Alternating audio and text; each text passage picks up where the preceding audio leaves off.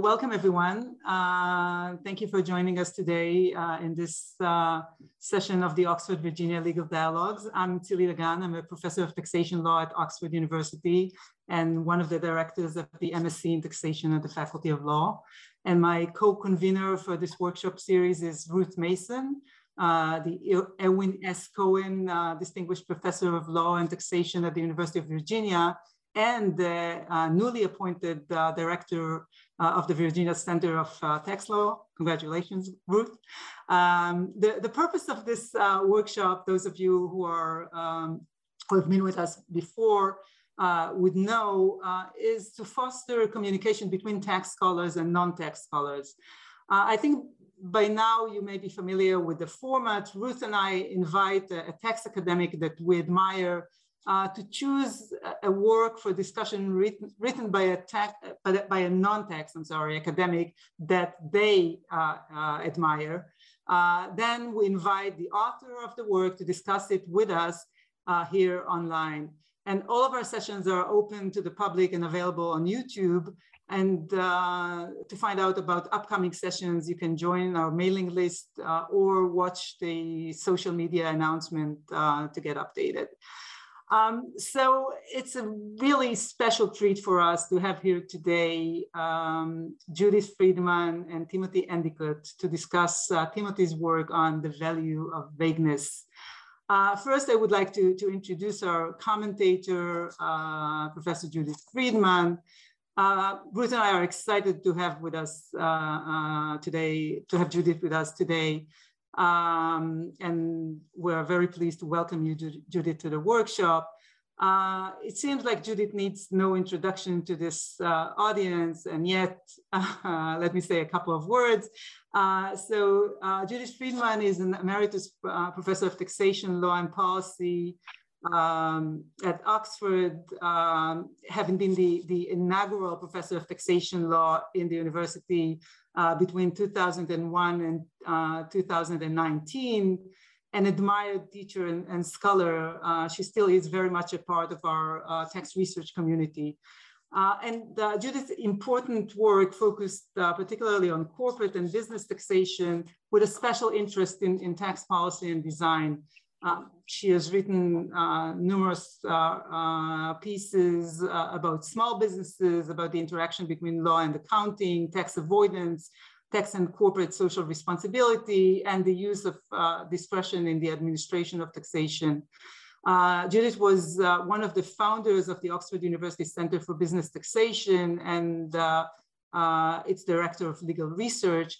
She also was the leading force uh, in the setting up of the MSc in taxation in Oxford, and I can see many of our alumni uh, with her, uh, with us here today. Um, and uh, Judith was also one of the first directors of the program. She has served on numerous committees and advisory uh, boards um, and is still the, the uh, general editor of the British Tax Review. Um, and to finally, to add to the many prizes and awards she has won, she was uh, elected in 2016 as a fellow of the British Academy. Um, so welcome, Judith. It's a real privilege to have you uh, with us today. Um, and, and Ruth and I were especially delighted uh, that Judith wanted to discuss with us today the work of Professor Timothy Endicott, who, who is joining us today. Hi, Timothy, welcome. Uh, and again, another figure that needs no introduction, and yet uh, just a couple of words. Um, so uh, uh, uh Timothy is the Vinerian Professor of English Law at Oxford uh, and the University Academic Fellow at All Souls College. he is the former Dean of the Law Faculty for two terms, uh, and also uh, served as the general editor of uh, the Oxford Journal of Legal Studies for six years. Uh, Timothy is one of the most prominent voices uh, in constitutional law and administrative law and in jurisprudence and has a special interest in, in law and language and legal interpretation. He is the author of numerous articles and uh, two books, one on administrative law and the other, the topic of our conversation today, uh, vagueness in law. Uh, so it's a great honor to have you here with us, uh, Timothy, and uh, it's a great delight to welcome you, you two here today. So without further ado, I'm gonna uh, hand the floor over to uh, Judith to introduce us with the discussion of the day. Thank you. Thank you very much, Tsilly um, and Ruth, for this wonderful series, um, which I have really enjoyed. I've watched a lot of them online. I've not always been able to join. Um, and uh, you're building up a great body of um, discussions and videos for people to watch. Um, I think this uh, is, uh, is a really wonderful idea and shows how multifaceted the study of law and tax law can be.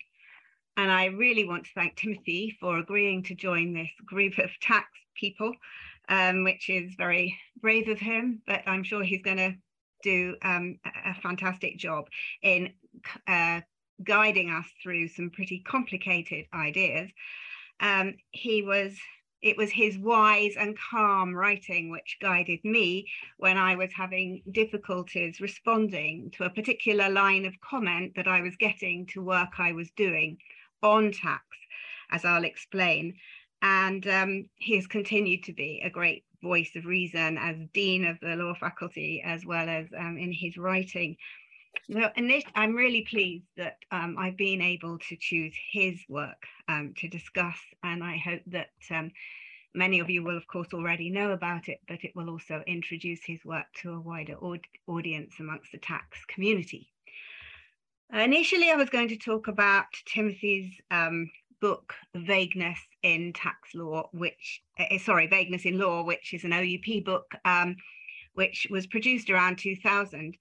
Um, but he suggested, and I was very happy to concur, that we used an, uh, a chapter that he had um, later written, which um, synthesizes a lot of that work um, and results in a very, very rich, um, short but very rich article, which I hope people have had a chance to look at. And if you haven't, um, I really recommend it. Um, it's based on his earlier book, but has developed some of the ideas and in particular makes some more references to taxation. So um, that's very useful for us. Although that wasn't the work I was initially using when I first used his work. Um, so I will sometimes uh, be referring to his 2000 book as well. Now, being an Oxford story, this connection between Timothy and me wasn't a straightforward one me going along to the faculty and meeting him. I was having lunch in my college with someone in the philosophy department, and he said, Oh, didn't you know, don't you know that Timothy Endicott is working on exactly this problem that I was just trying to describe to him. And he's in your faculty. And of course, I didn't know um, Timothy, and I didn't know he was in the faculty because that's the way Oxford works. But we get there eventually through the college system. Um, and I started to look at Timothy's work um, because I was writing about the need for a statutory general anti-avoidance principle in UK tax law. Um, but his ideas go far wider than avoidance. And I think one of the problems with um, this discussion in tax law is that we sometimes see it as only being about avoidance, but it's actually much wider than that in terms of how we should be drafting and whether we should be using principles um, on whether we should be aiming for precision. This is not something we should start with um, avoidance act. We should start with the basic drafting of our tax law.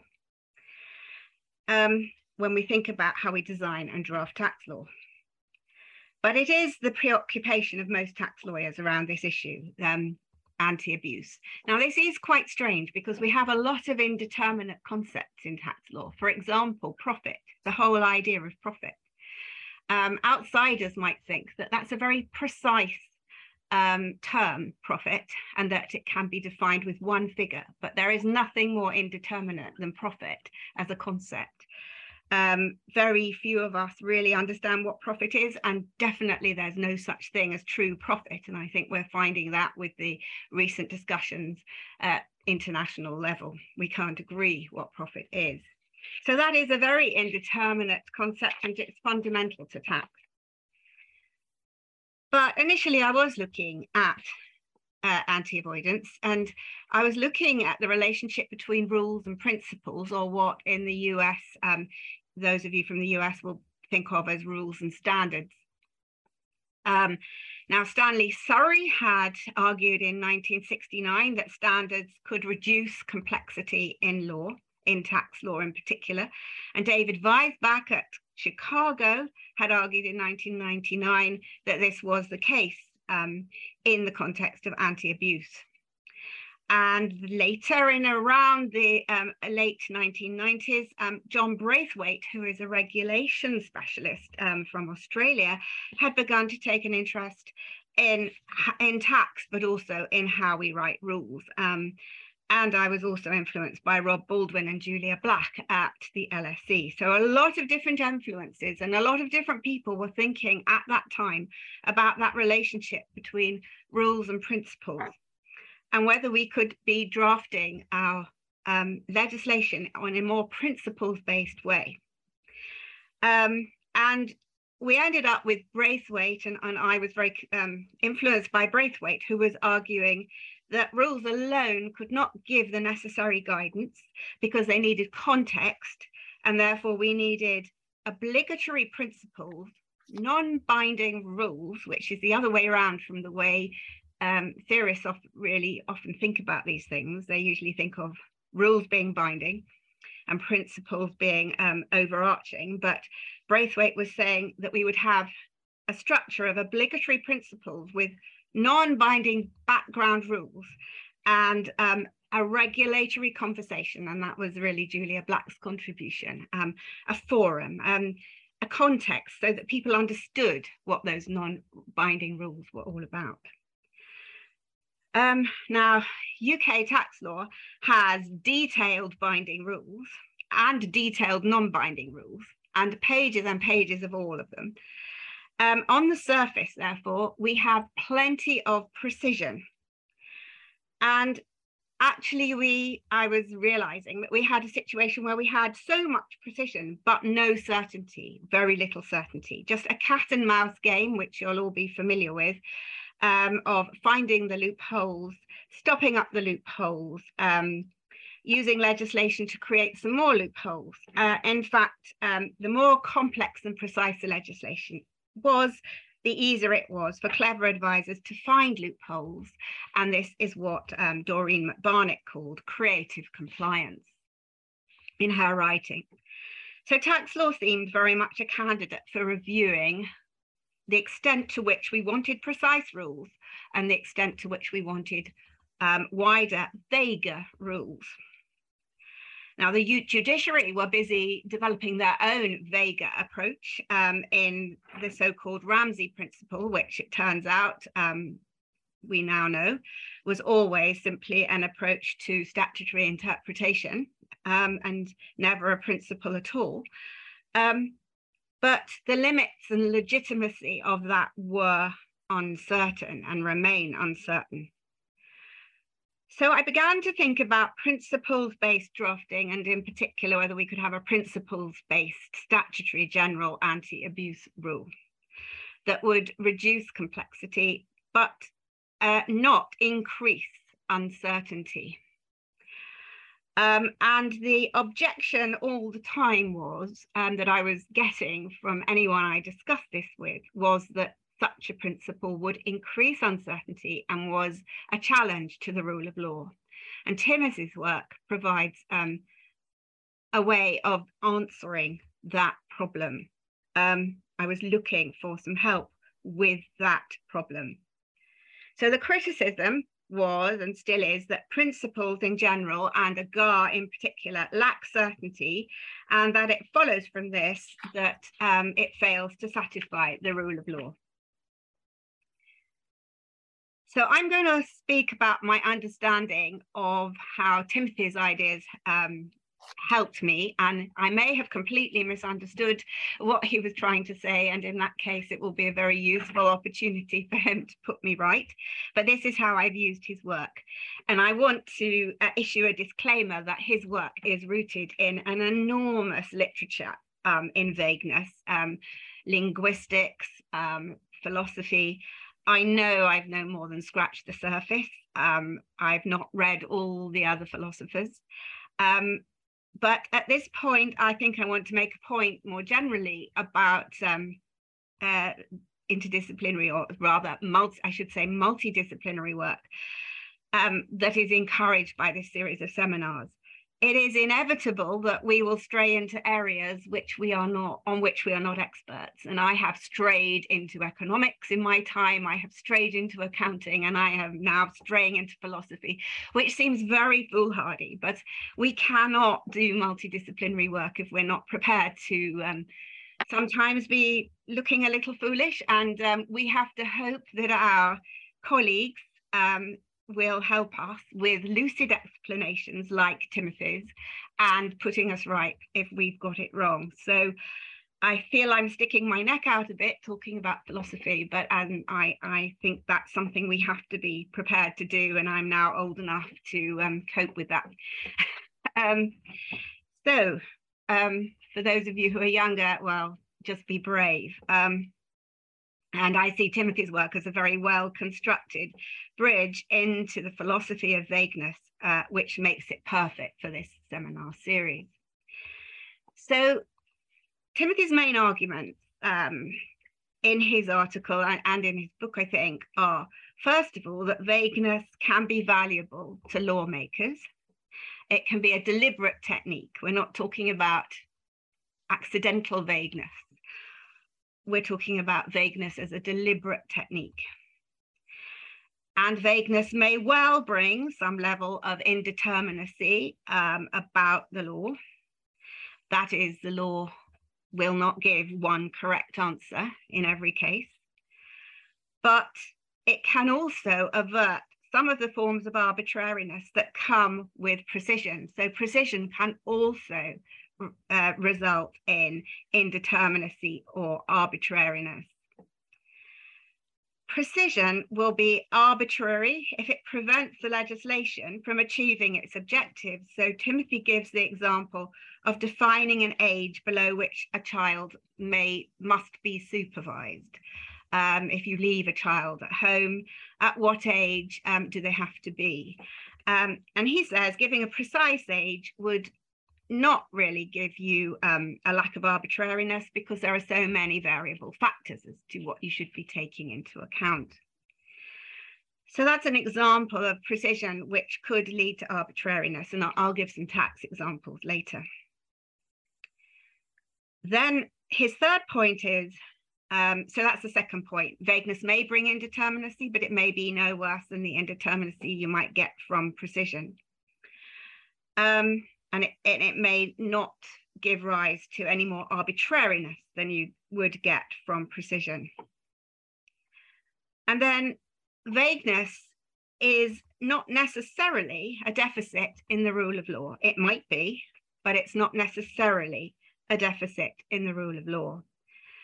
Um, there's a balancing act to be performed in deciding whether the arbitrariness resulting from precision is worse than the arbitrariness resulting from applying a vague standard. It's simply a balancing act, um, as I see it.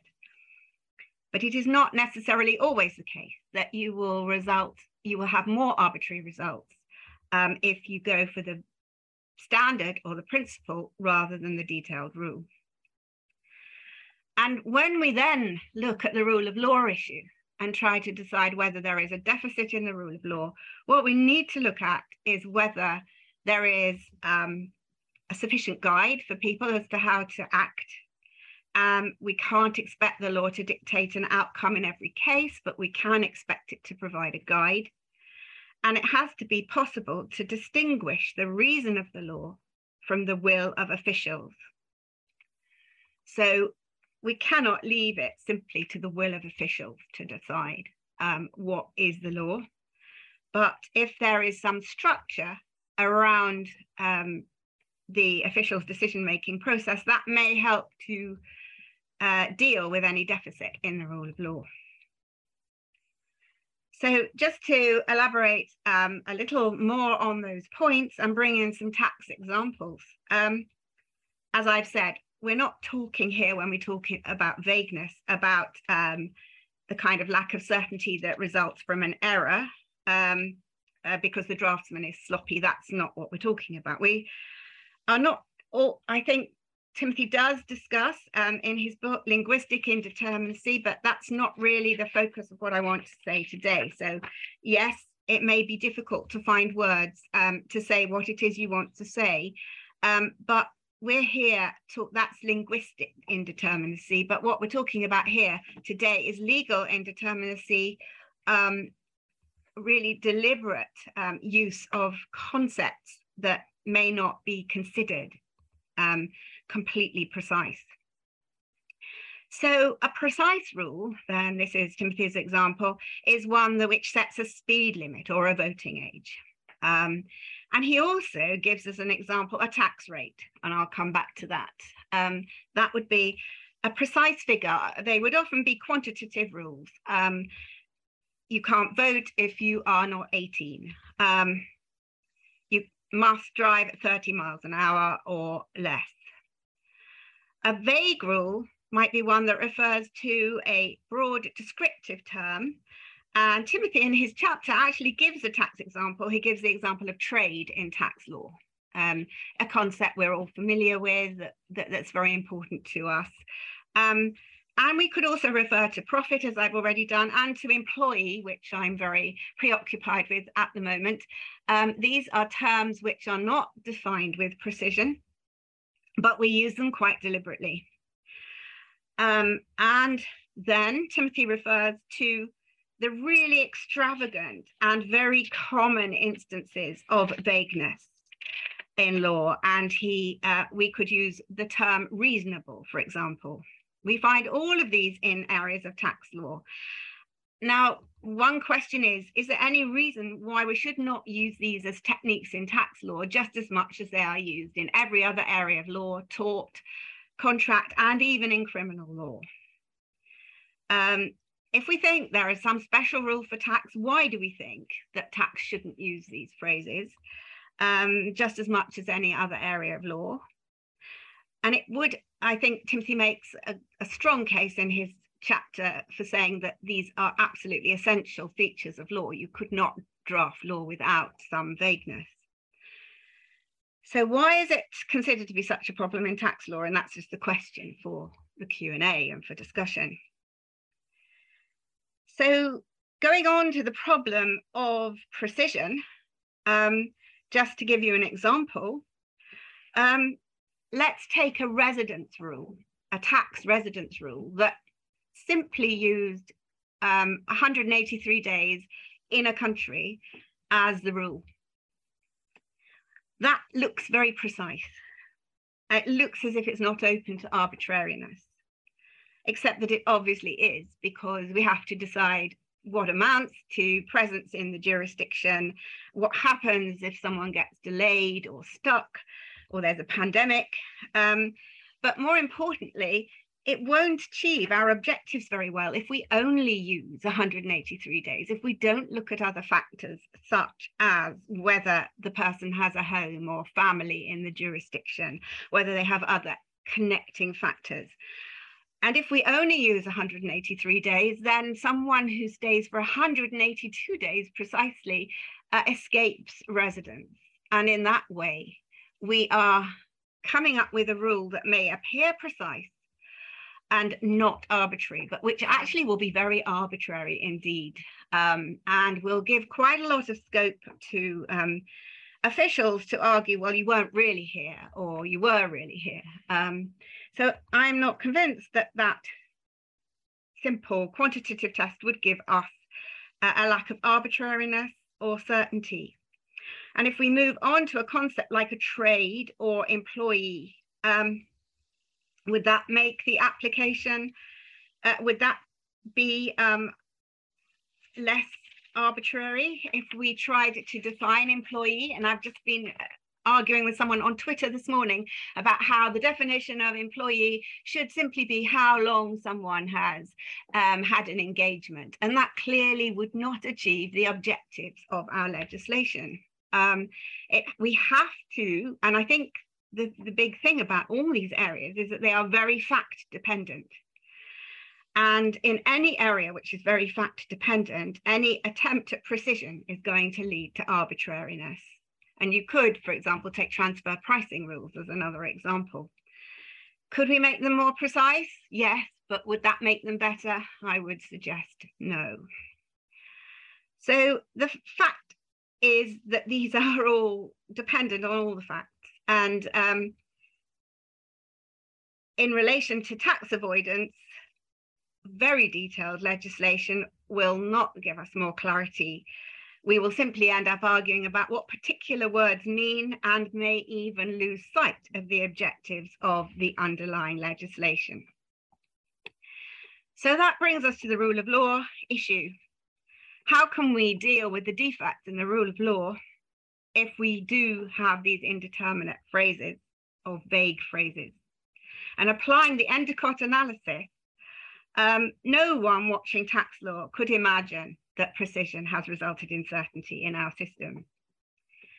Uh, we spent last week hearing about our VAT regulations and how um, there was an argument about whether the size of marshmallows uh, determined what the rate of tax would be, despite the fact that our VAT regulations are incredibly detailed. So what do we do um, about this? Um, and how do we give certainty? And my argument around the general anti-avoidance rule, for example, um, is that although we use extravagantly vague phrases in the UK anti-avoidance rule, we use a double reasonableness test. We have two references to reasonableness, uh, which might be considered to be very indeterminate indeed. Um, what we achieve um, actually is greater certainty um, and less arbitrariness than just by leaving this um, whole area to the courts. Because the courts, if we don't have a rule, will attempt to stretch the law, will attempt to catch what seems to them evidently wrong and we will have great uncertainty around what those particular words mean. Whereas if we have a general anti-avoidance rule which deliberately refers to reasonableness as a technique and uses vagueness, we can build around that a way of constraining the discretion of officials.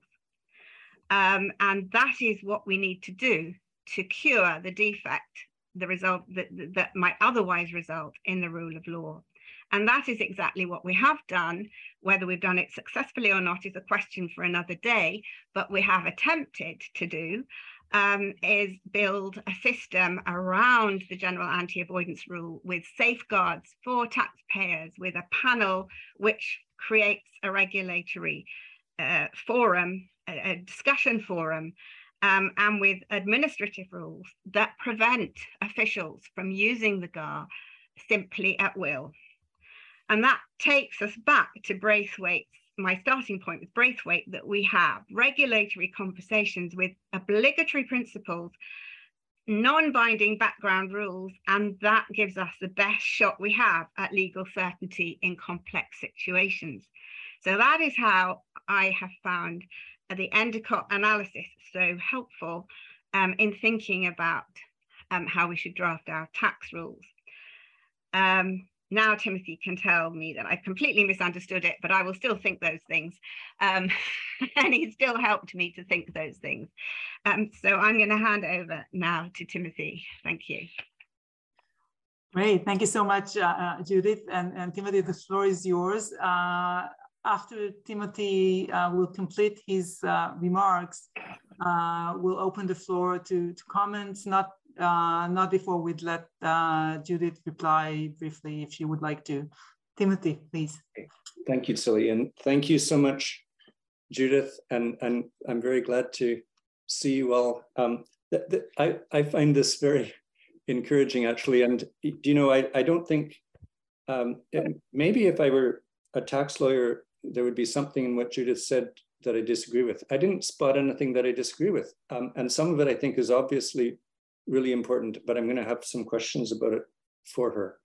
Um, when you do when you do legal philosophy, I mean, I, I, don't think it's just about the problems of vagueness, but perhaps philosophy in general. That you you spend uh, you, you work. It's really hard, and you work you work hard, and and then you find yourself thinking that it's all um, just trivial playing with words. And then at other points, you think it's so foundational that it's all that matters. And um, and and you, you have to deal with that. And but there's a risk that you'll be thinking so deeply about the abstract foundations that you'll lose sight of what they are foundations of.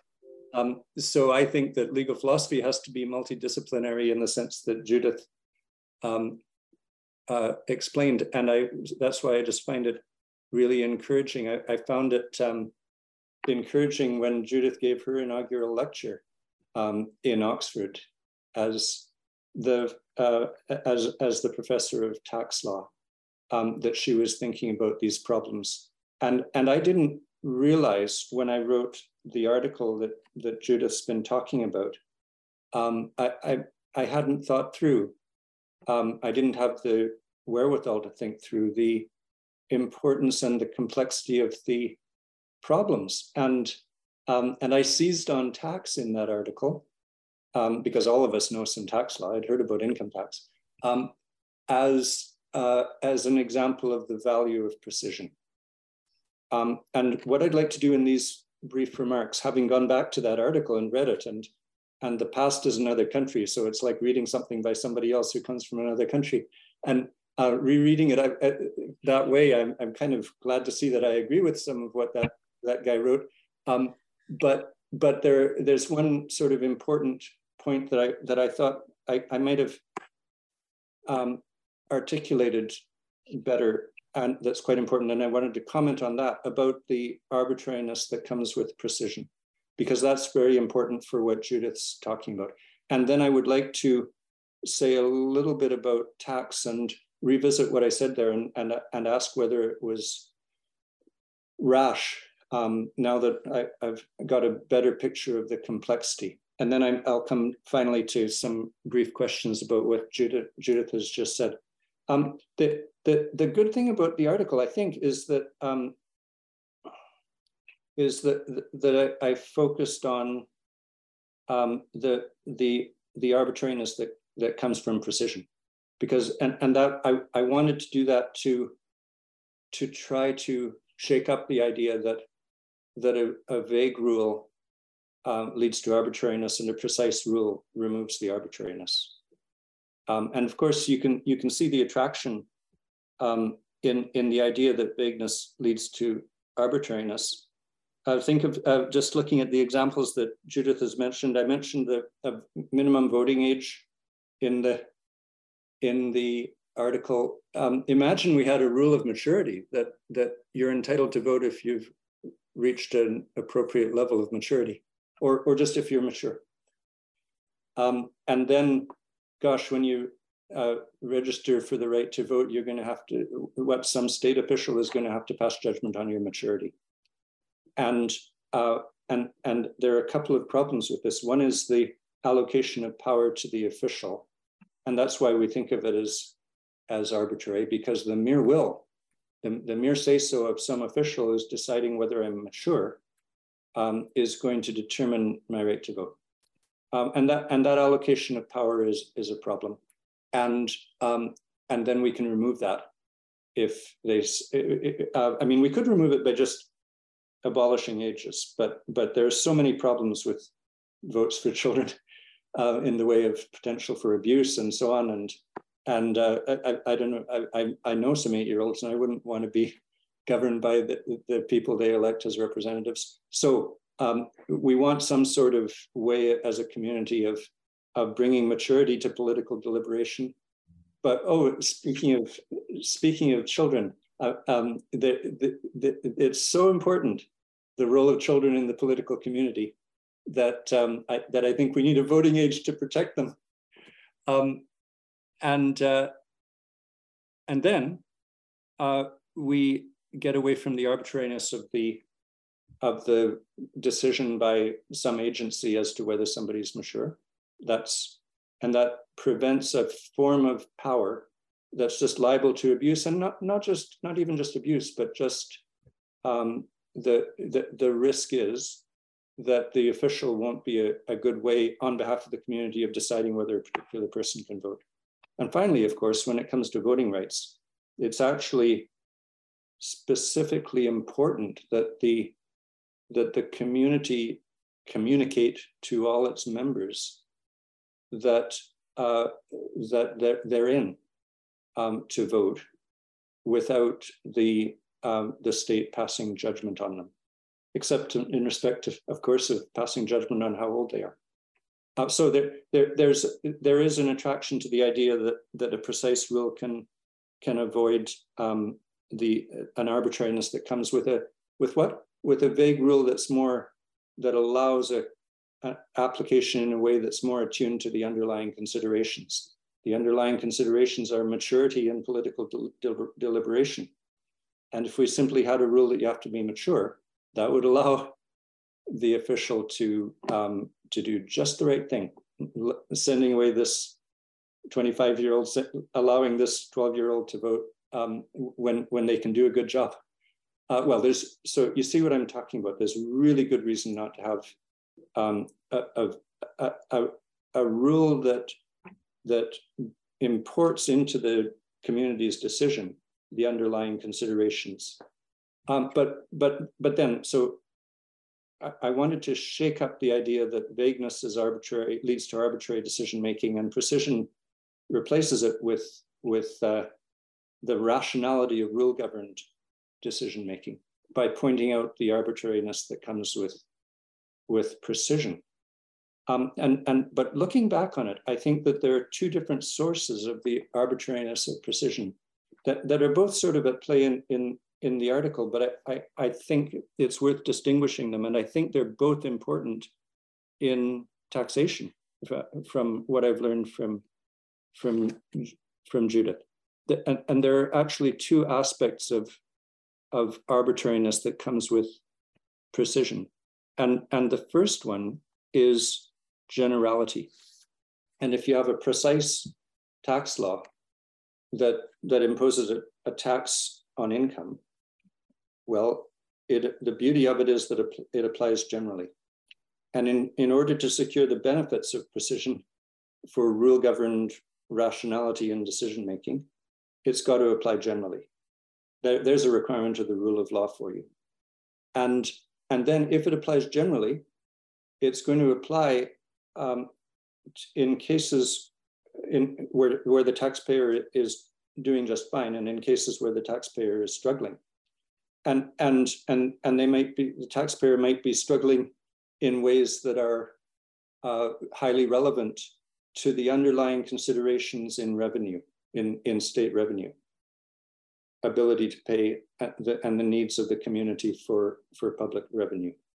Um, well, an income tax gives us a, a, a technique for precision and, and any precise income tax imposes the revenue burden in, in ways that are disparate, different from one, in, one taxpayer to another because of the taxpayer's circumstances, the, their family's needs, their own needs, their own tastes, um, their other, their other non-income resources and so on. So there, there's, a, there's a thing about a precise rule it cannot pay attention to relevant differences in different cases. And that's, that's in, in the article. But there's another thing that strikes me reading the article, which is regardless of, of regardless of generality, even if, even if you have an entirely particular norm, you tell your 16 year old she has to be home by 11 p.m. There's a precise norm. Um, well, and, and there's no generality to it. It's just this evening, this person uh, has to come home at 11 p.m. It's not a general norm, and you'd be prepared to make a, a different norm in different particular cases. But you see what you've done by giving a precise time. Uh, there, there's a there's a, a ideally some correspondence between the time you've picked and the underlying considerations. But the underlying considerations are themselves vague. And, and you can imagine what they might be together with, to, you know, to do with, with danger, with need for sleep, for, to be ready for whatever is happening tomorrow, all, the other considerations, that those material considerations that determine when it's okay for the for the for the 16 year old to come home and when it's appropriate for you to say now and not then all those underlying considerations general moral reasons and general prudential reasons for action are vague this is something I've, I've found some lo fellow lawyers are shocked by this idea justice is vague as a general requirement of, of legitimate action by the state, but, but, but by you and me. Justice is vague. Um, uh, justice might require compensation for tortious causation of a, of a backache.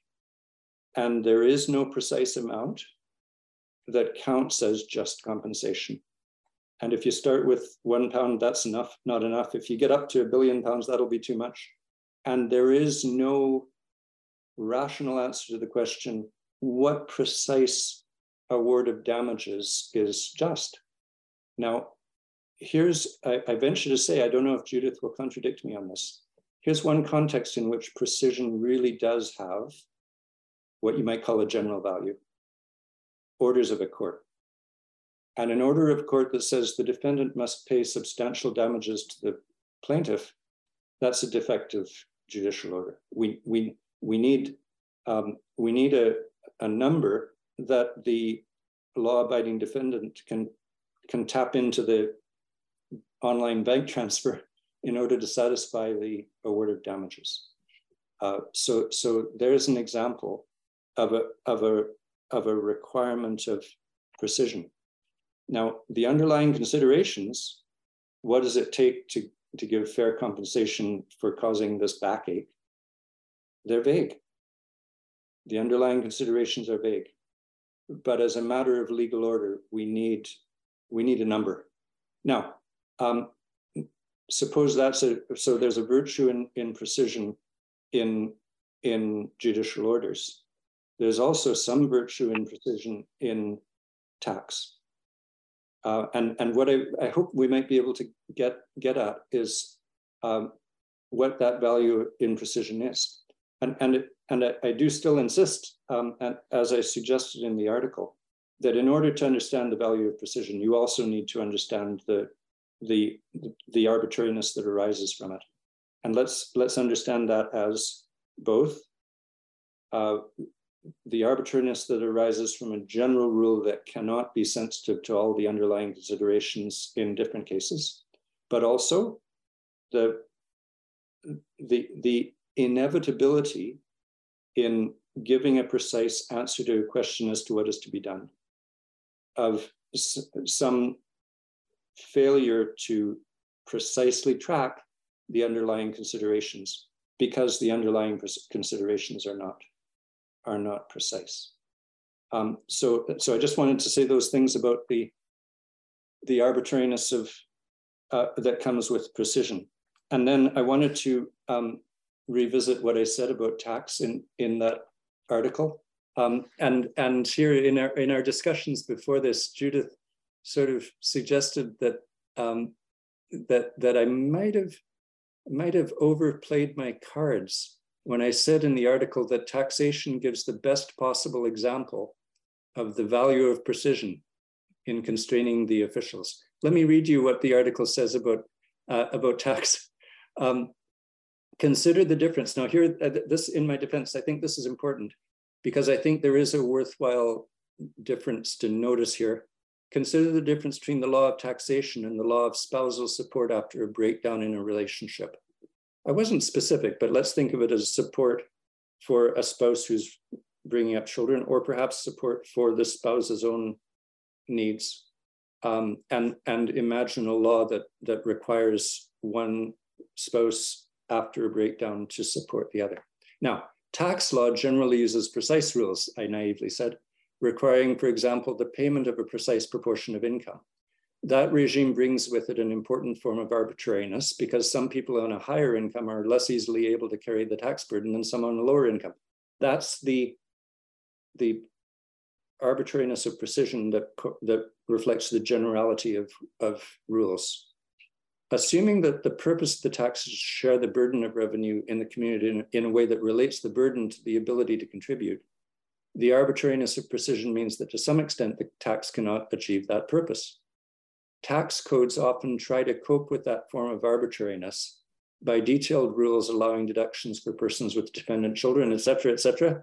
Um, those techniques are quite justifiable and can be quite sophisticated, but while complex rules on deductions can reduce the arbitrariness of precision, they cannot eliminate it. Moreover, their complexity itself runs contrary to what I call the normative principle, which is simply that the point of making a rule is for it to be capable of guiding conduct. And the complexity of the standards of tax law can make it difficult to some extent to use the standards as guides and to apply them. Judith talked about, about the complexity, and I didn't know enough about it to be more discriminating in the way I explain this problem. The, the arbitrariness that can come from complexity, the complexity that emerges if we try to achieve a fit with the underlying considerations by a multiplicity by multiplying pre precise standards in, in the taxation scheme. So why not use a vague tax, I say? And here I offer one. The taxpayer must pay a proportion of income that is reasonable in the light of the revenue needs of the government and the taxpayer's circumstances. There's only one reasonableness test in there. um, and I say that a law like that would have the fidelity value of vagueness, fidelity, the value of of the, the standard, the, the norm, the rule, whatever you want to call it, tracking closely the underlying considerations. That, that vague tax rule would allow the officials applying the tax to act in a way that's faithful to the purpose of the law by relating the burden of taxation to the individual conditions of, of individual taxpayers.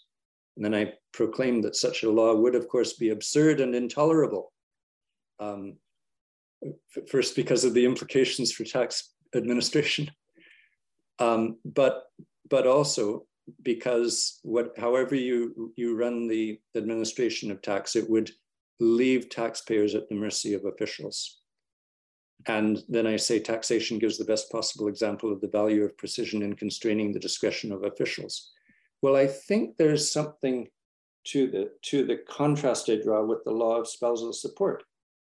Um, and I, I claim in the article that it wouldn't be wrong.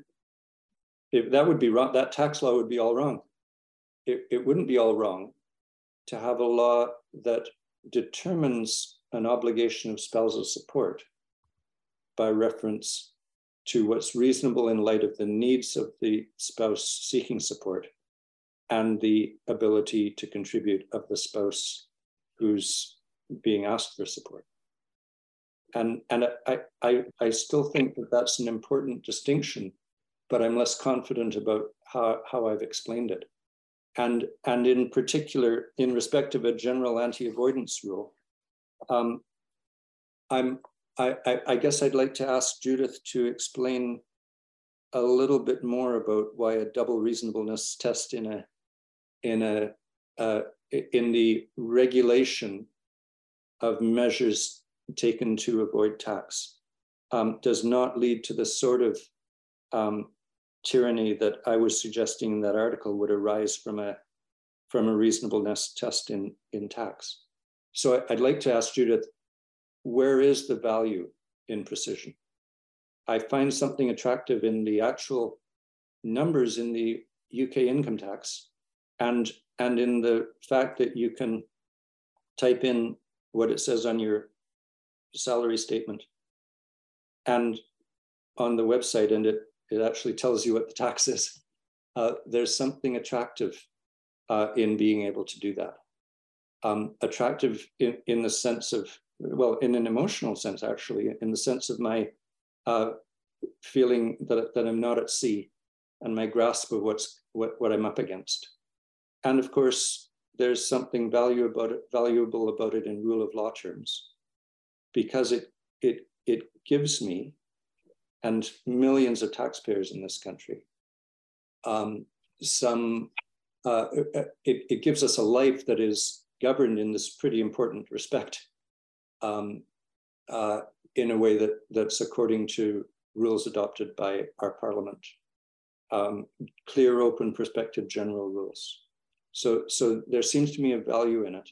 and I'd like to ask Judith if she can give any general description about the value of precision in tax law, given that I'm totally persuaded by what she says about how the arbitrariness of precision, the various forms of arbitrariness of precision, um, can actually create rule of law problems in a scheme that doesn't have a general anti-avoidance rule and tries to maintain a, a, a, precision in all respects, multiplying complexity and, com and complicating administration and, and making the tax more opaque to the taxpayer and, and creating the potential for creative compliance and so on.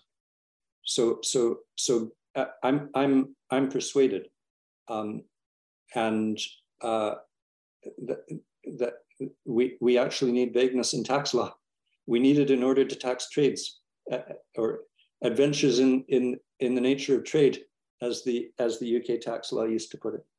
Uh, and, and, and then we need vague descriptions of, of that uh, of, of the tax base, that which is subject to tax. And that's because human affairs are so complex. We need vague tax law. And I, it's an important point in, in Judith's inaugural lecture and, and in my discussions with her that it's not just a general anti-avoidance rule. We need vagueness in the drafting of tax law. Okay, I'm one over. And then what is the value of precision? What, what, when should the lawmakers uh, pursue precision in tax law? That's my, my question for Judith. Thank you. Judith you want me to try and answer that? Not if hard at all. like to. If you well, like I'm going. Yes, I will try to answer that. I think perhaps we are um, slightly at cross purposes because. Uh, in terms of which level we're looking at, because I obviously agree we have to have a rate of tax. We can't just say everybody should pay a fair tax. Um, and so if we have higher, we have wealthy people in the UK and we decide we want to tax them at 45%, not 40%, but 45%. Um, and I think it's, um, it's obviously essential to have that rate of tax. The problem is that that then doesn't answer all the questions um, because we don't know what we're taxing as income and what we're taxing as capital. And those are very vague concepts. Um, so if I have, I'm a private equity person and I have carried in, interest, um, I will argue that I should not pay 45%. I should be paying the capital gains tax rate. I should be paying 28% on that. Um, so we have given some level of certainty and satisfaction by saying it's 45% for the standard in the center of the spectrum, but at the ed edges of the spectrum, we don't create certainty that way. Um, and the other point that I would make about that is, is your court order point. Um, you and looking at your spousal support, I agree that spousal support um, can be based on an underlying notion of um, doing what you can for the person, uh, for the family, giving a fair settlement, um, taking into account all the considerations. But at the point of the court order, as you yourself said earlier in your talk, you need a precise figure. The court will have to order a precise figure. And we have the same issue exactly in tax. Um, we have a situation where there are many arguments about what is profit. There are many arguments about what the, tran the correct transfer price should be. But once we've had those arguments, and when the court or the official or whoever is deciding the issue comes to a decision, we do need a precise figure. So we do both need a precise figure at the end, but we also need um, underlying, sorry, that's my phone. I hope my husband's going to answer we also need ah, answer it. Sorry. I'm going to stop it. Um, yes, so we have two levels. We do have the concept um, of how we're reaching that answer, by taking into account a range of um, considerations. And we have exactly the same in tax. We're taking into account a range of considerations to decide what the answer is. But then when it comes to the final decision, which has to be made by the court or the official, we do need a precise answer. So we need both. We need that level of precision ultimately, but how we get to that level of precision um, and the rules getting us to that level of precision, in both cases, I think, um, better rules and less arbitrary if they are more fact-based and take into account a greater range of facts. Does that make sense? Um, yes, yes, of course, of course it does. I mean, um, and and and the point about the need for precision in court orders, um, that's true with spousal support as well, of course. Um, so the the, um, the there are there are many contexts in which we need a, a a, decision, um, a resolution of a dispute that brings resolution. And, and resolution is only, re resolution involves precision in a sense. And, and general damages in tort is an example. The, the relevant considerations are vague. The court has not done its job if it gives a vague order, it needs to give a precise order. Um, likewise, the spousal support, it, it's the, the, the scheme is defective if, if it yields a decision that, uh, that one spouse has to give substantial support to the other. Um, and, and that's because of, of the need to rule, the, the need for the law to, to rule, to actually have conclusive effect in action, in, in the payment of damages in the tort case, in payment of support. Um, and and of course we, we could say we could say in tax law well we need that uh, but we could still uh, we could still have vague standards and then you get your precision at the end when you're in a dispute with the with the tax um, department uh, then you get a court to to issue an order that tells you how much you have to pay and, and then that's where you get now i agree that we need that precision at that point um, and then, but but then at the earlier point, at, at the prospective point of legislating for tax liability, um, we also need forms of precision that we don't need in the spousal support Act case, I think. Um, and now, and you've pointed out something about that, Judith, that um, that we, we need precise tax on income if we have an income tax.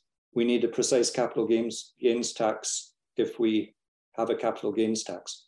And then there will be a need for the system to give up a, a mad imaginary impulse to achieve complete precision because of the need to uh, secure revenue in a way that, that involves both a capital gains tax and an income tax in a context in which the actual activities um, do not allow a useful, stable, precise distinction between capital gains and income. So, so then I guess my question is, why, why was it that we need a precise income tax? Um, I mean, it, it, and, and, you can tell we're doing philosophy because this is obvious. it's just hard, hard to say why. Um, uh, why do why do we why is that 40% uh, that number, whether it's 40% or whatever it is, why is it valuable to have that form of precision at the earlier stage that you've pointed out? Oh, we, I think we need that precise number at the end of the process because we need to know what we're liable to pay, but how we get to that precise number um, will rely on many um, imprecise discussions. And in another area of work I've done, looking at the relationship between tax law and accounting, we have a very good example of where in accounting, you don't necessarily need a precise number at the end. You can have a discussion about what the profit is, and then you can have the profit presented uh, in one way for one purpose, for paying dividends or for um, reporting, but when you come to reporting to the public, you may offer a range of figures because uh, you can have notes explaining why you have a range of figures. But when it comes to paying tax on that amount, you have to have one figure because simply need one figure to pay tax on. Um, it's just a practical consideration. Um, so there has to be a difference um, between the way we look at tax accounts and the way we look at um, financial statements, um, financial reporting. Um, oh. So I, I think the there are it, both of them start with the same process, but tax does need to end with a more precise process simply for practical reasons.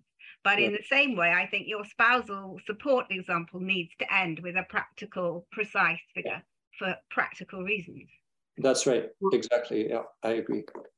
Um, so thank you both. Uh, this was fascinating discussion. And uh, although I know you could go on uh, discussing with each other, I'd like to open up the floor uh, for others to participate. And uh, first, I'd like to, uh, to turn to Ruth for a comment and a question. And while Ruth is unmuting, uh, please uh, feel free to raise your hands if you'd like to, uh, to make a comment or ask a question. And also I'd like to encourage you to use the chat box to, uh, to present yourself, say who you are and where you're from. Uh, Ruth, please. Great, so thank you so much. This has been a really rich discussion and I've followed it closely and you know, I was thinking about, well, what is what is the what is the tax the principle we're pursuing in tax? And I mean, maybe it's something like to support the revenue needs of the community, we should tax like community members alike. That's pretty vague. Um, you know, but the, at the end of the day, as as Timothy and, and Judith have both been saying, you know, we tax a number. We, we have to have a dollar amount that a person declares in their income that we attach a percentage to. And so that's, you know, that, that, that's a degree of, you know, if we, we were aiming at the principle, we would want to know all the things that Timothy was, was talking about. We want to know the family situation. We want to know the earnings capability. We want to really know what um, investments, what capital the person has. But at the end of the day, we're measuring a dollar amount and then we measure because we need a precise dollar amount we tend to look at what's convenient and easy to measure and that's you know income from employment and, and so we stray from our ideal, our principle, which is, you know, tax likes alike. Um, and, and that injects arbitrariness, right? The, the, the getting from the principle to the tax liability. What we're demanding out of our tax system is just an unreasonable, unattainable um, task, right? To, to, to precisely measure this um, normative goal we're aiming at. And so maybe some of this arbitrariness is inevitable. You can you could perhaps make it smaller, but you can't get away from the idea that we can't really measure what we're after precisely.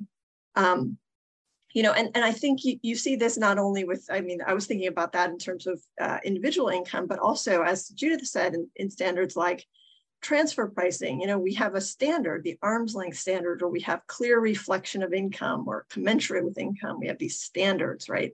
Um, and then we have regulations that are trying to help the taxpayer get from the standard to a number.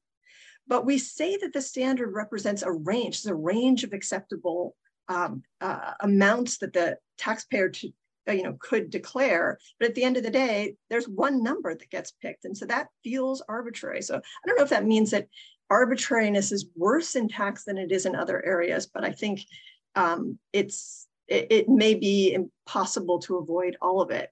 Um, you know, what you see in the US and elsewhere is that you have, when you have a vague standard like commensurate with income or arm's length, then you have the, the executive, the administrative agency come in and engraft a kind of precision on top of these rules. So you have a vague standard, but then you have the executive say, okay, but if you um, do a, a cost sharing agreement in advance, we don't have to get into what that is, but just suffice it to say it behaves in a more rule-like, more precise standard to try to reduce the vagueness of the standard and give um, taxpayers some ex ante certainty. And, and so, you know, what one question I have is, you know, you, you, you might have thought that and this can go in either direction, right? The, the administrative agency or the judicial interpretation that comes later can either add more vagueness or it can add more precision. It can go in either direction.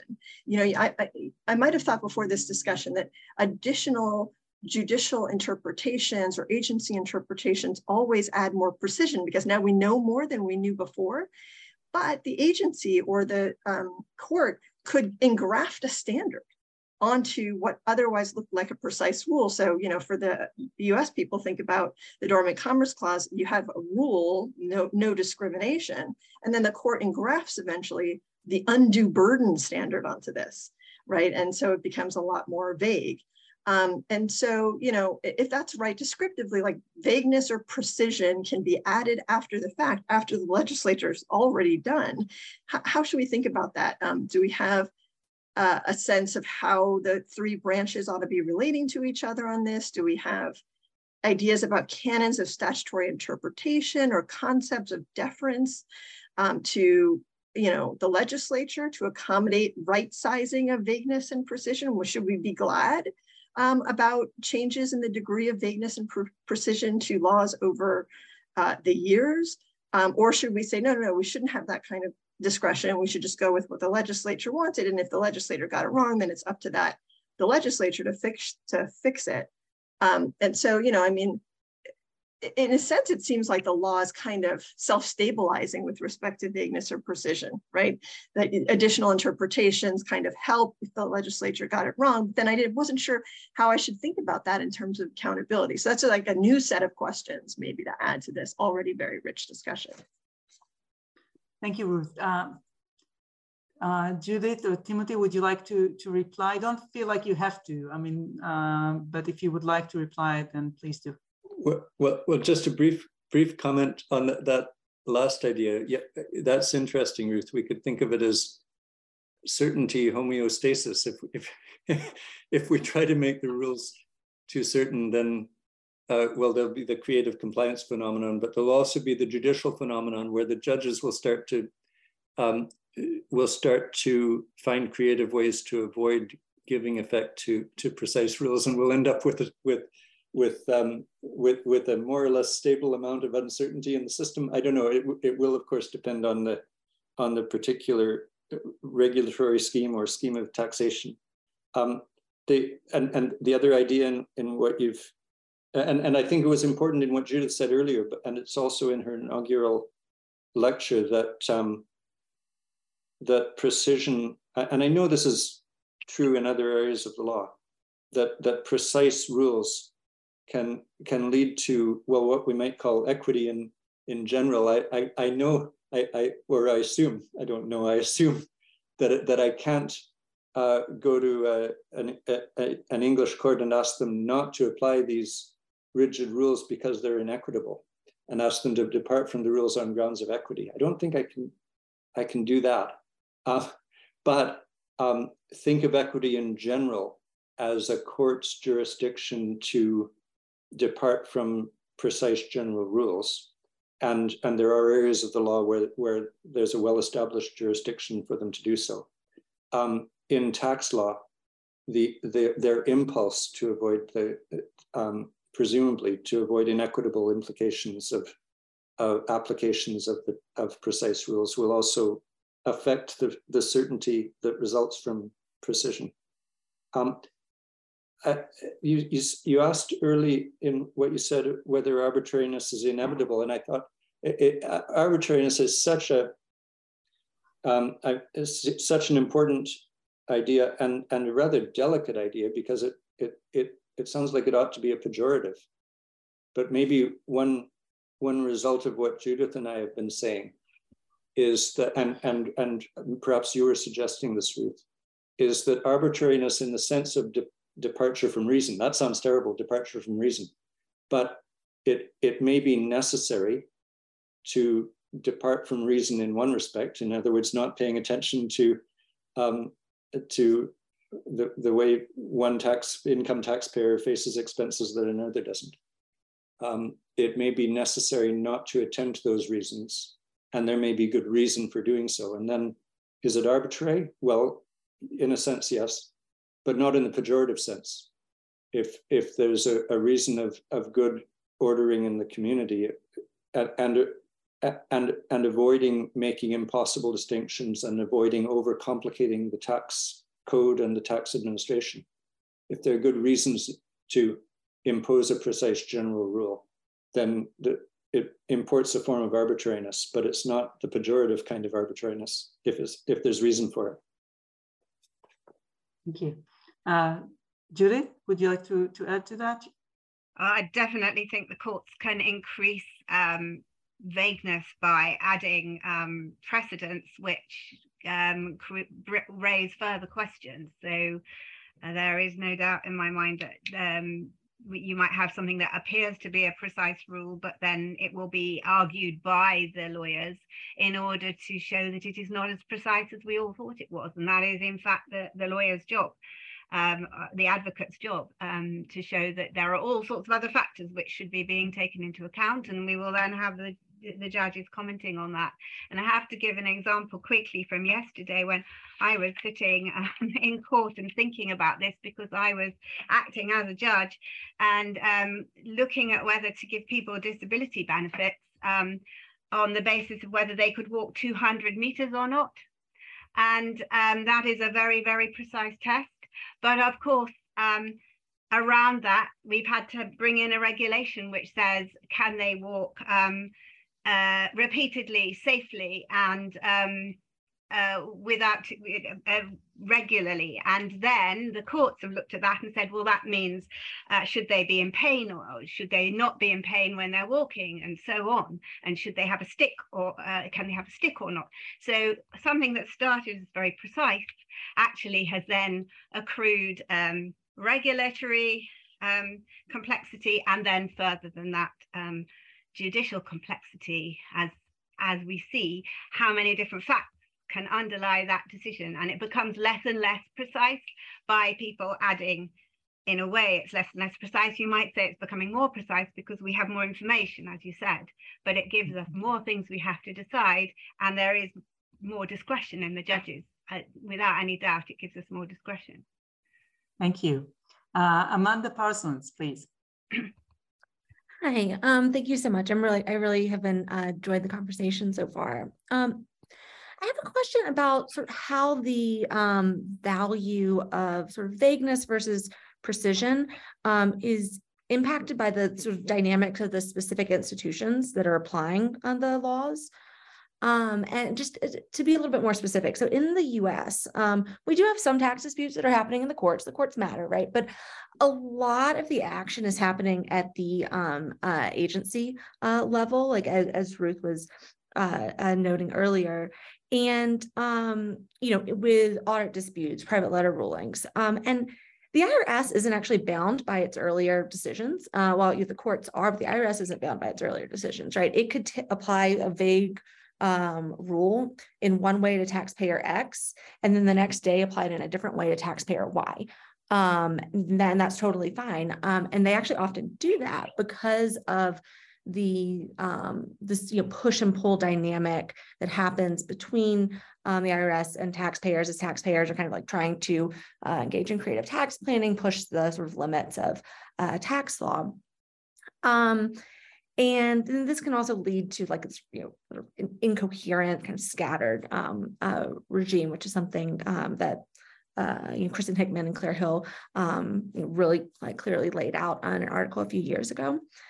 Um, and so I guess my question sort of boils down to does does um, the value of vagueness require decision makers to be to at least some extent bound by uh, their previous decisions, the previous decisions of their like within uh, their institution. Thank you, um, Timothy, Judith. Can can you help us with that, Judith?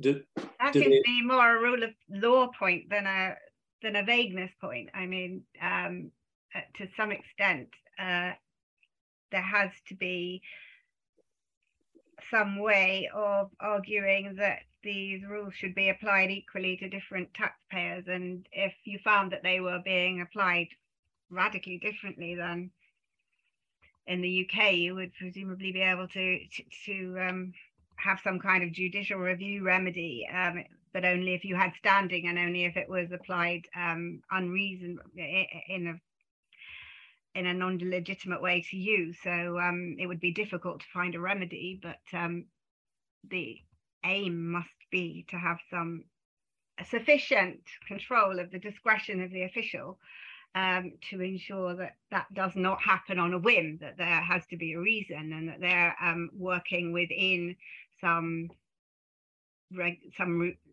regulatory regulatory um, boundaries.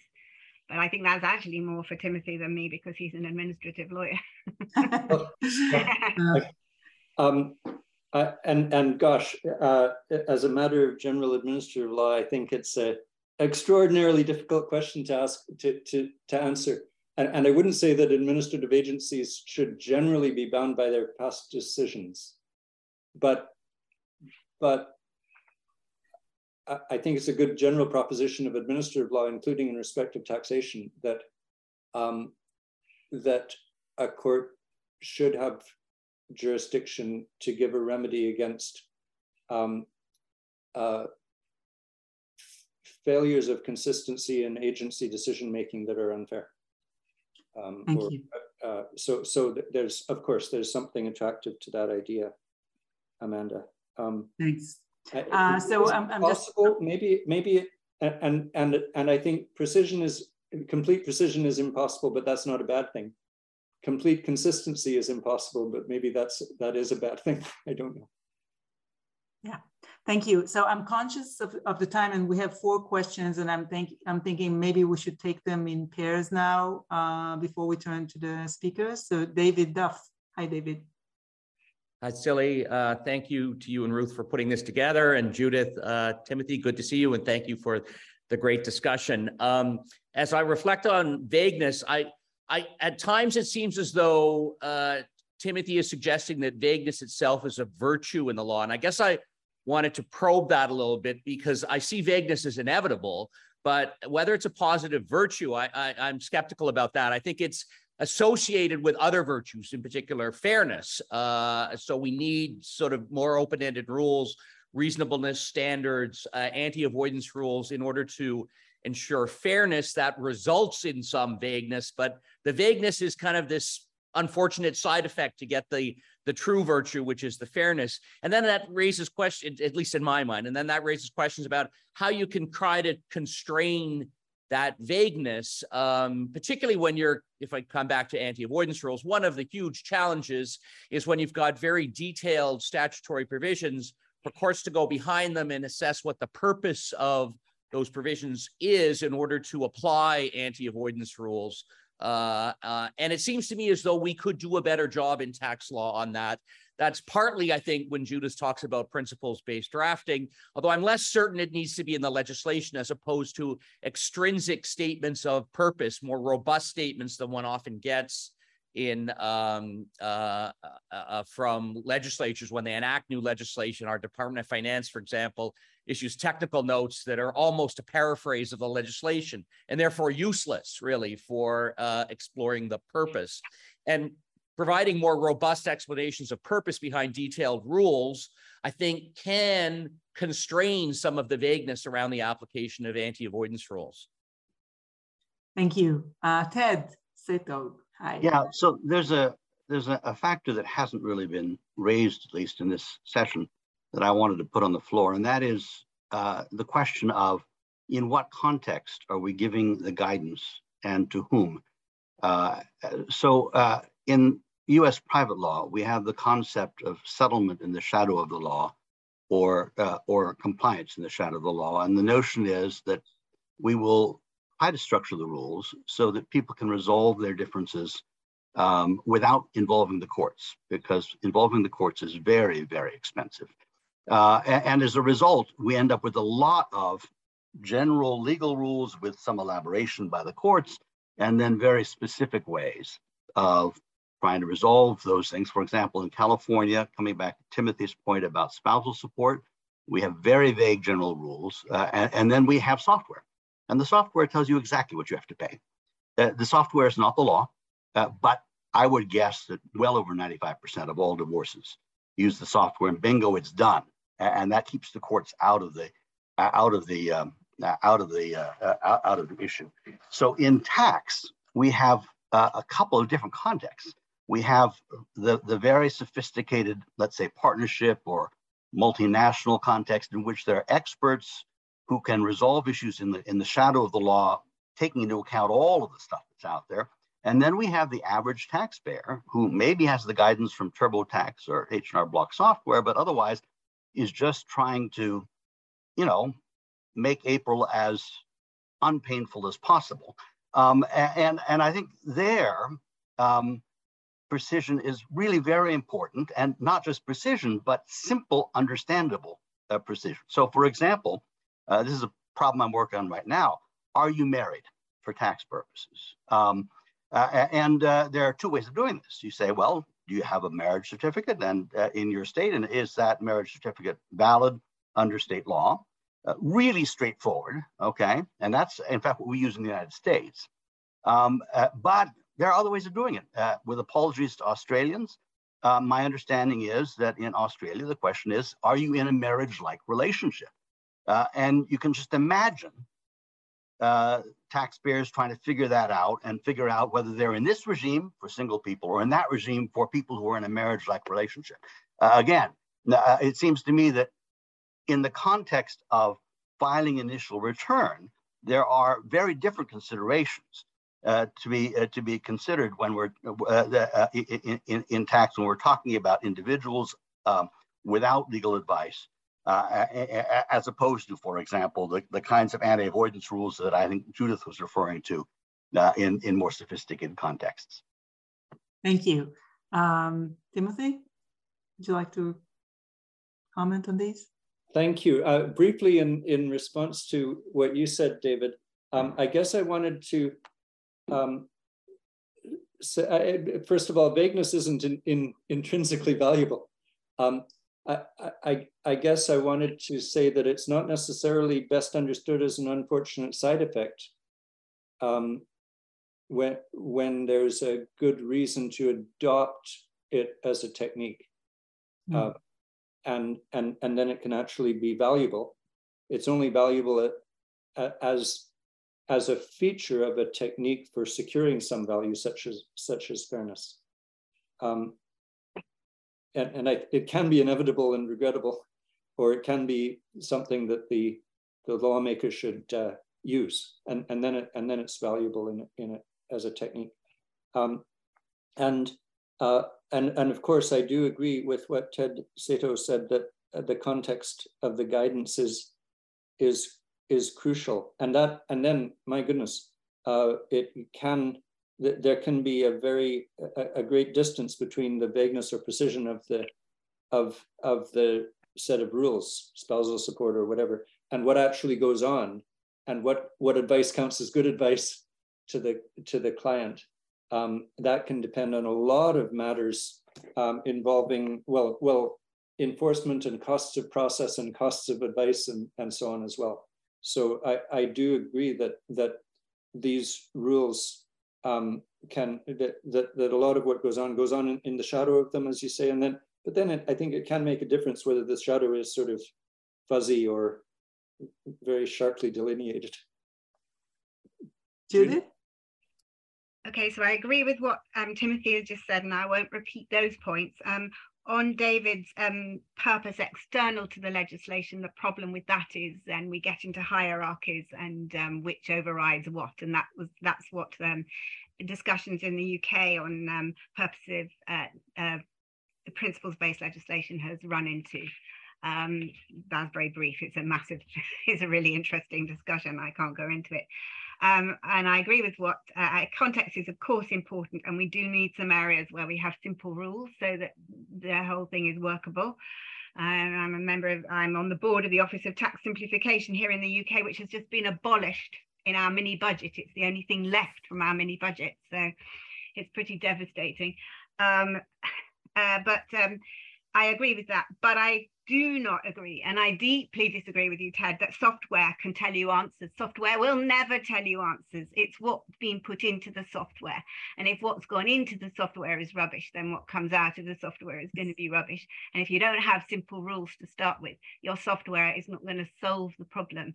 And that's exactly what's happened in the UK with um, our UK rules on um, in how we define employees, we don't have a clear definition, and there, but the revenue does have a tool which is supposed to tell you whether you have an employee or not. And the tool is rubbish because we don't have a clear underlying set of rules. So you rubbish in and rubbish out. Um, so that, that would be my answer on that. Thank you. Uh, Stephen Daly. Hi, Steve. Hi, thanks very much. This has been absolutely fantastic. A great way to spend a Friday afternoon. Really love the paper, really love the discussion as well afterwards. It seems to me a lot of the discussion so far is focused on uh, the substance of tax, and I think it's important to separate the substance from the procedure.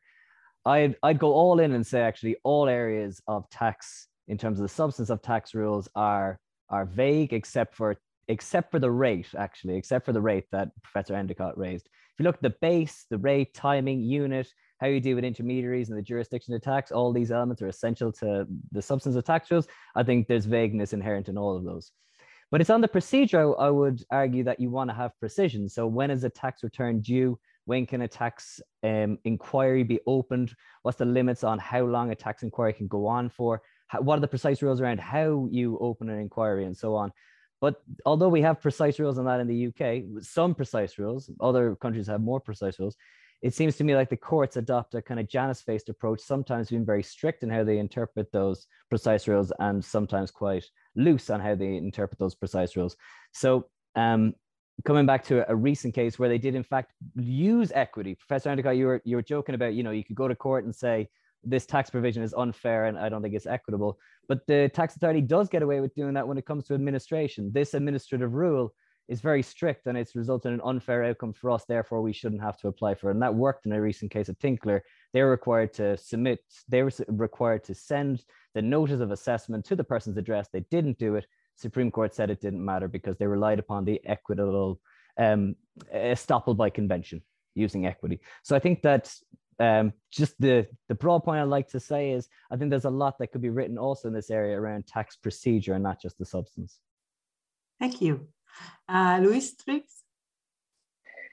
Ah, yeah. Um, thank you for this. Um, so I, I just trying to wrap my head around um, some of the points that have been made about uh, administrative implications and the legitimacy issues that might be arising in terms of where the vagueness or the precision comes from. Um, and it seems that actually until this just last question um, from Stephen Daly, most of the conversation has revolved around the guidance value of precision rather than what you call the process value, um, which, which I suppose in this context concerns how the precision of the rules or, or lack thereof affects the ability of the revenue authorities to administer the tax system. Um, but in the face of vagueness, it seems often the response of HMRC is maybe to try and wrench us back towards precision by publishing guidance as to the interpretation of the substantive rules. And this is something that I think we see across a lot of different um, administrative law contexts. Um, immigration is probably a prominent example.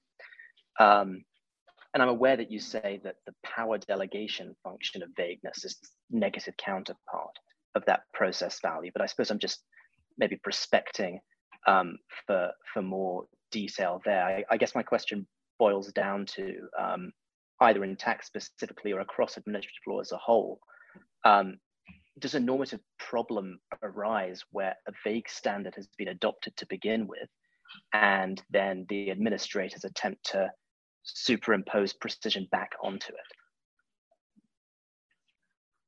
Thank you. Um, so we're nearly out of time, but uh, uh, I would like to uh, let Timothy and, and Judith uh, take the time to, to respond to this. And if you'd like to say something uh, briefly in conclusion. Uh, uh briefly, briefly on, on that last point from Lewis Triggs, I, I, I, think it's hard to generalize it because, and I do think that it's a, a very significant technique of delegation to administrative agencies, vague legislation that they're responsible for implementing and applying. And then the the issuance of policy guidelines can be their way of exercising the power that they've been has been allocated to them. And I just I don't think we can have any general answer to the question. Well, is that a good idea?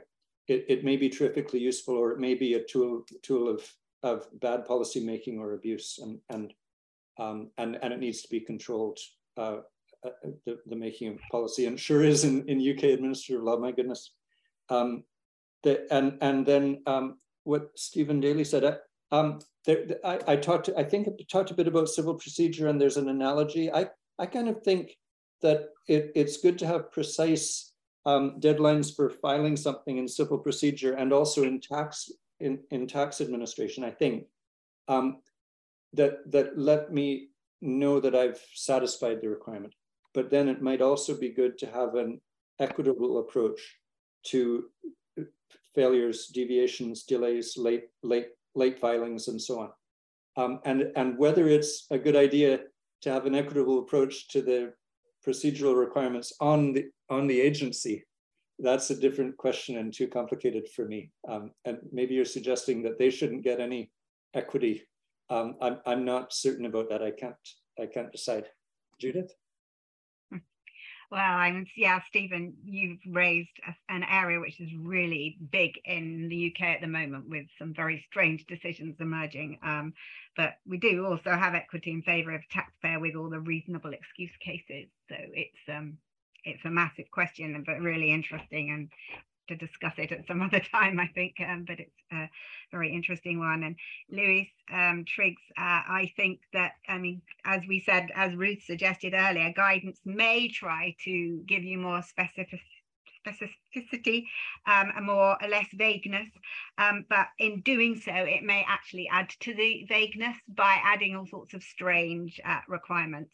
So um, you know, just back to uh, the employee example, the UK guidance for lecturers and whether they're employed or not says, do you use your own PowerPoint machine, which is the most useless um, piece of uh, information, I would say. But yes, that's put into the mix and makes it all even less certain. So can make it worse um, and does need to be controlled, as Timothy suggests.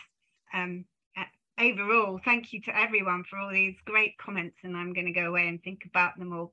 Um, and also to Timothy's really, um, really good uh, presentation and comments. There's a lot to think about there. Um, and I've really enjoyed that uh, discussion. So thanks everybody for, for being here.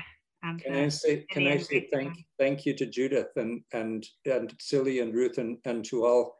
I, I was a bit scared and, and I, but I've learned something. That's great. I, I, you know what I'd love? It's, it's technically possible, a copy of the, the comments in the chat. I don't know if that's possible. Thank you all. It is possible and we will forward, forward them. Uh, so uh, thank you both so much. Uh, this was a fascinating uh, afternoon. Uh, please join me in thanking uh, Judith Freedman and Timothy Endicott. Thank you.